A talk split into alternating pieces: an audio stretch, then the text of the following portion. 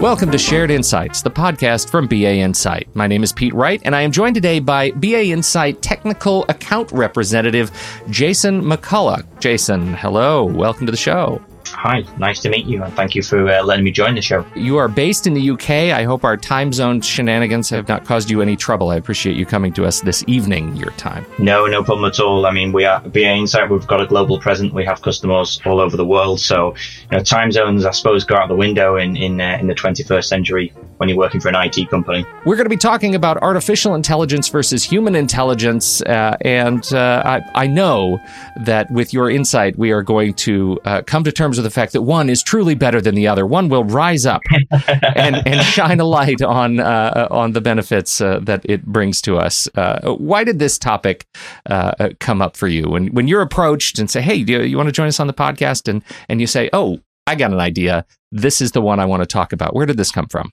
I, am quite a creative individual, uh, or like to think I'm a creative individual. And, you know, AI seems to be always in the news. And, uh, you know, I hear a lot of customers say it, a lot of prospects.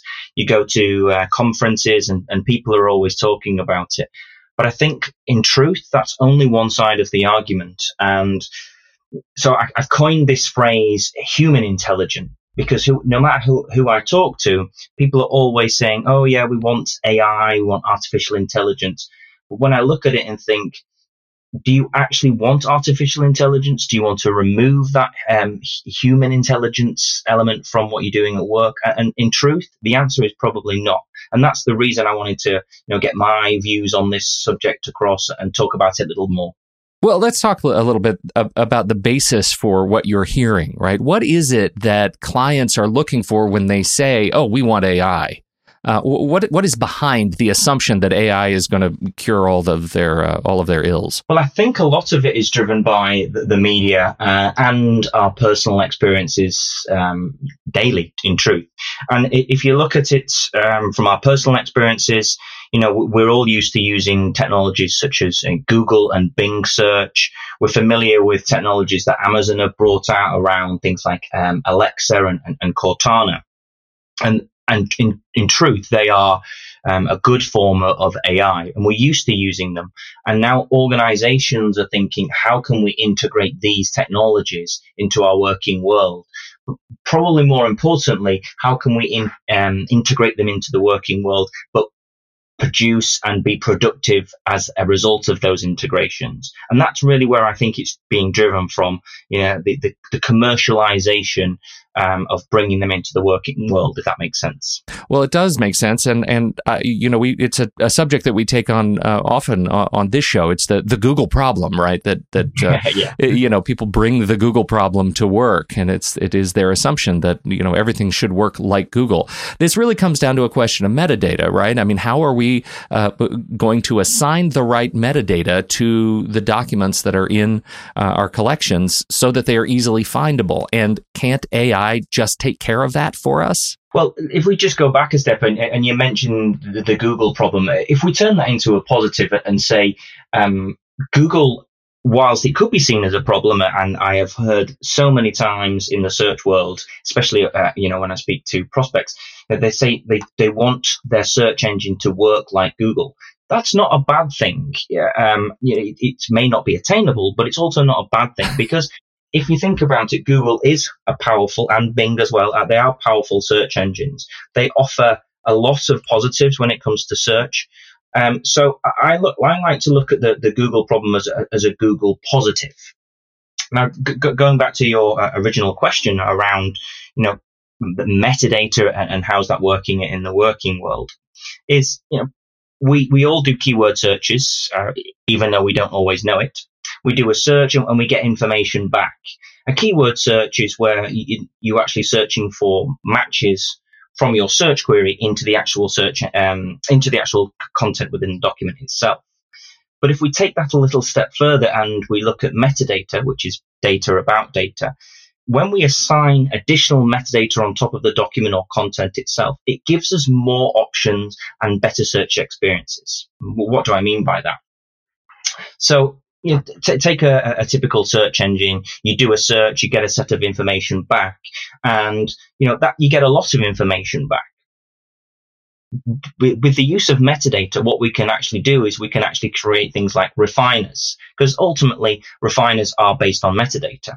We can also change the relevancy of our, of our search results. Again, another positive from that we get from uh, assigning content, uh, assigning metadata, I beg your pardon, to to mm-hmm. content. And then one that we, we're all used to and familiar with seeing from the from websites and com- from the commercial world, this idea of personalization, and that's also being brought into the working world now uh, in terms of search experiences. You know, we, we we do a search at work. We want to see documents that relate to things that we're doing. We want to see documents that relate to things in people within our team, within our office, uh, with, even within our country. So that's where I see metadata as important. But the role that AI is taking in terms of metadata in particular is, is probably the process of speeding up the ability to assign metadata to content. Uh, a couple of examples. Through our product called Smart Hub, what we can do is we can actually summarize a document through the use of AI and Smart Hub. And when a user looks for information, they will see a quick summary of that document. Now, if you take um, uh, the, the, role of a human in, in this element of actually looking at that document, you know, typing out a, a summary about what that document is, and then timesing that by 10,000, 100,000, or a million documents. That, that's not really achievable. Perhaps on a small scale, yes, but the time taken to summarize that document from a manual process is, is, is, is quite a lot. That's why AI is, is positive. Or if you wanted to extract what language a document is written in. Unless you are a multilingual, uh, uh, if you unless you can speak multiple languages, then how do you know, uh, or if you know a lot of languages, uh, how do you know the language that the document is written in? Does, does that make sense? Oh yeah, ab- absolutely. And and everything you've you've listed here so far seems to me to be something that a computer is uh, adept at at determining right? Mm-hmm. And so, uh, I, I, this the role of human intelligence, right? This this phrase that you're that you're bringing to us here, and how human intelligence plays into uh, artificial intelligence and what the computer can determine to us, I think is uh, is something I want to uh, have you dive a little bit deeper on. What should our objectives be in figuring out the role of uh, of humans in um, you know assigning metadata and typing up summaries and doing the kinds of things that uh, that computers can't do? What should our objectives be there? Take, for example, synonyms or colloquial language, or you know, as as I like to call it, shop floor speak. Mm-hmm. BA Insights, we have a, lot of acronyms that we use. So we use things like AC for our auto classifier tool that enables you to automatically assign metadata to, to content, or uh, CFW, which, which stands for our connector framework. That's a tool that allows us to index content from multiple content sources into a, a search index. Now, AC, if you use um, AI, for example, that will come back and it won't, it doesn't know BA Insight as an organization. It doesn't know that the language that we use. So it may go away and look at it and say that could be alternating current, which relates to things like electricity. You know, that's a, it's a, it's a false recognition of what AC it actually mm-hmm. is because it doesn't know our organization. The same could be said of, you know, the connector frameworks, CFW. It could mean, you know, coastal flood warning, for example. It's, it's, it, what it's doing there is it may be assigning additional metadata to the content, but it's actually providing false metadata, which could skew the, the, the, search results. So that human element is always required because we, at the end of the day, know our organization better than any computer will. Uh, you know, in your experience working with clients, can you set out a for us an example or two of best in class shops that have found the right balance between human intelligence and AI. What did they do, uh, mm-hmm. and, and, how do they approach their data set uh, in a way that makes them uh, a best in class uh, in this this sort of operation? So yeah, I, I, have one specific example. Actually, a UK uh, organization who are using the auto classifier what they are using it for is is uh, again a combination of AI and, and HI. Um, and this is a, an organization that actually needs to um, provide summaries about their documents. But on top of that, the human element is is actually what makes the auto classifier more pertinent and works really well for that for this particular organization. They, they have information that they hold about uh, all of their clients. Quite a, a pertinent thing that we're seeing a lot, especially across Europe, around GDPR, holding personal information uh, and being able to return that information about individuals if an individual requests that. Now, no organized, no AI tool is going to be able to recognize all the information about the set of individuals. So what we've actually done is use the classifier um, from the HI perspective to to build some rules about those uh, about the ability to extract information from documents that will enable uh, a, um, an organization to be compliant from GDPR perspective. So let's say a client rings up and they say, uh, I'm looking for information. Uh, give me all of the information, the personal information that you hold about me. Um, but how does an, an, AI tool know that a telephone number is a telephone number? Okay, yes, we can say it has you know, four uh, national code numbers, and then we also have the, the localized part of that telephone number. Or if we have a national insurance number, which is has you know, two numbers, two letters, uh, and then a, a letter, for example. Um, you can use AI to look at that, but ultimately at the end of the day, uh, it's looking for a set of numbers, maybe a pattern. Using the classifier, we can we can create rules. We know that's a credit card number. We know that's a telephone number. We know that's a postcode or a national insurance number, for example. And that that's where the human element is really looking at it. And then the human element again is checking back over those numbers and over that data to ensure that that information is, is, is correct. And it's really important with GDPR because if information is being missed when people are asking for the information or it's not being passed in the correct format, then organizations can be severely fined.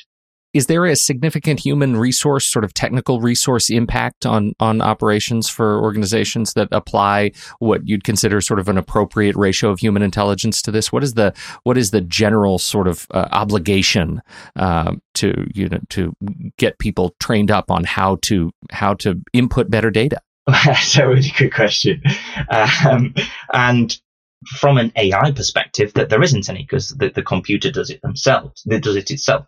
Mm-hmm. From a, a HI perspective, what I would say is if you force users to assign metadata to content, they tend not to want to do it. They may not understand why they're doing it.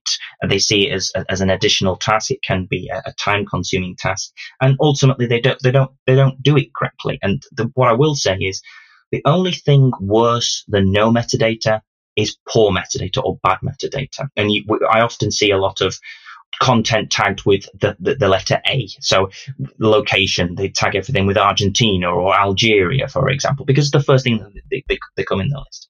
If you educate users about why they're doing it and really let them see the benefit, then they will, they will dive down and, and actually commit, commit to doing, commit to doing it. What is the level of uh, training required or what's the, the amount of effort required? I, I don't think I, don't think it's, it's a lot. It's about education and actually letting them know why they're doing it rather than having to train them to do it. If you have um, a, a, document that has 20 pieces of metadata that, that, should be assigned, I think you are going to lose the lose the user. So it's it's a balance between using AI to get as much information out of that document as possible and assign metadata, and then the the the, hu- the human element is when they come in at the end and they fill in the blanks and do the things that are most pertinent to that organization, to, to organizational metadata. What is what is next? I mean, when you think about uh, again these best in class clients that you're working with, what what is the next frontier for them to, uh, and, and, where do you expect AI to help sort of carry the water uh, in in our as our data needs continue to grow? Well, I think AI um, from a um, a foolproof plan or a, you know a bulletproof piece of kit isn't actually there there yet. And, and a couple of examples, uh, you know, that I've seen working w- with with some clients.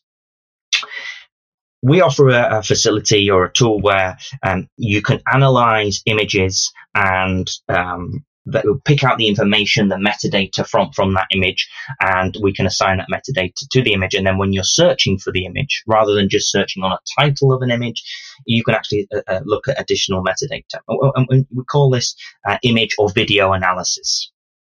Where is it going? And is where I'm going with this answer. I've seen examples and other technologies using AI where an image has been analyzed. And let's say we've got a, a swimming pool with a, a, buoy in it. And when I say buoy, I don't mean a, a human. I mean that little plastic thing that, that, that, sits in, in the water sometimes. Sure, now, sure. I, I, have seen um, images and technologies through AI where they don't analyze the correct boy if you will. You might have a boy sitting by the side of the pool, a human, and then a, a plastic buoy in the water. And that isn't what that, that image is actually about.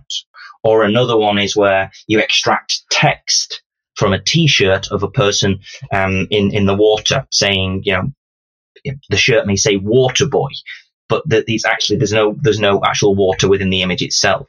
So I think needs to be improvement in, in, in actual AI. And how we're going to get there is where for example, Google do it. They take all of the images that we upload into things like you know, Facebook or, or onto Google itself or from websites and images. It needs there needs to be more training around um, things like image and video analysis. So that's that's point one, and I think that's where it's going to get better in terms of accuracy. Mm-hmm. Um, where is it going uh, in terms of actual technology? I think we, we, you will start to see things like sentiment analysis become uh, more accurate as well. How does a human understand, or uh, sorry, how does a computer understand sentiment better than a human? I would argue at the moment it, it probably doesn't. Um, you can see you can see an image of uh, a woman who is smiling, and we we all know that that is you know is a lady smiling. But what about a, a computer seeing that? They're trained to see you know people smiling uh, uh, and laughing. They're easy emotions and feelings to see. But what about when when it gets a little bit more difficult to understand things like you know confusion or, or, or the word puzzled? These types of things, again, I think is is going to have to be an, improvement in that. Um, for really for the technology to take off, and that's the that, that's where the future I think is going. Um, you know, around accuracy as I'm listening to you and and I feel like your approach to the cultural change that needs to happen around uh, you know just in these best in class organizations as you teach users the importance of metadata they adapt and they be, they become more willing to to contribute and uh, I, I, guess that's my that's my question. Are they getting better at that as they uh, understand more? Are organizations having an easier time over time uh, getting their teams on board with you know these kinds of requirements, kind of filling the hole? Yeah, I, I think they're as I, I think they're becoming more receptive to it, and as they become more educated um, around it as as to why they're doing it, then yes, I, I think um, employees and people within organisations are getting better at tagging content and and, uh, and and assigning metadata. The ones that are perhaps not developing or you know doing it as correctly as as, the, as one would like them to do. Are the ones perhaps where maybe they're being forced as I, as I said or they don't mm-hmm. understand why they're doing it. And, and, that's that's the key. I, I don't I, there are very few organizations that I come across who who have a a dedicated search team who then go out and educate organi- people within the organization about how to tag documents um, or why they're tagging documents. And I come from a consultant back, a consultant background, and I'm the type of individual who, who likes to explain a lot, as you can see from this uh, from this podcast.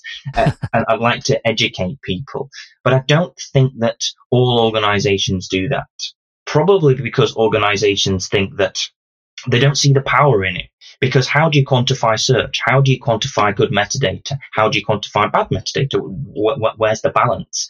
And that's the that's the nub of of really where they need to get to, so that um, you're going to get a better search experience. If if if you educate these people um, and and pro- probably train them, then the human uh, intelligent element of, uh, of of training search and metadata will become a lot more positive. That's as uh, as good an answer as any, uh, Jason. Thank you so much for reflecting on that and all of these questions today. We sure appreciate your contributions and uh, um, and uh, insights on the on the team. So thank you very very much. Thank you, uh, and thank you everybody for downloading and listening to this show. We sure appreciate your time and attention on behalf of Jason McCulloch and his UK counterparts over there. I'm Pete Wright, and we will catch you next time right here on Shared Insights, the podcast from BA Insight.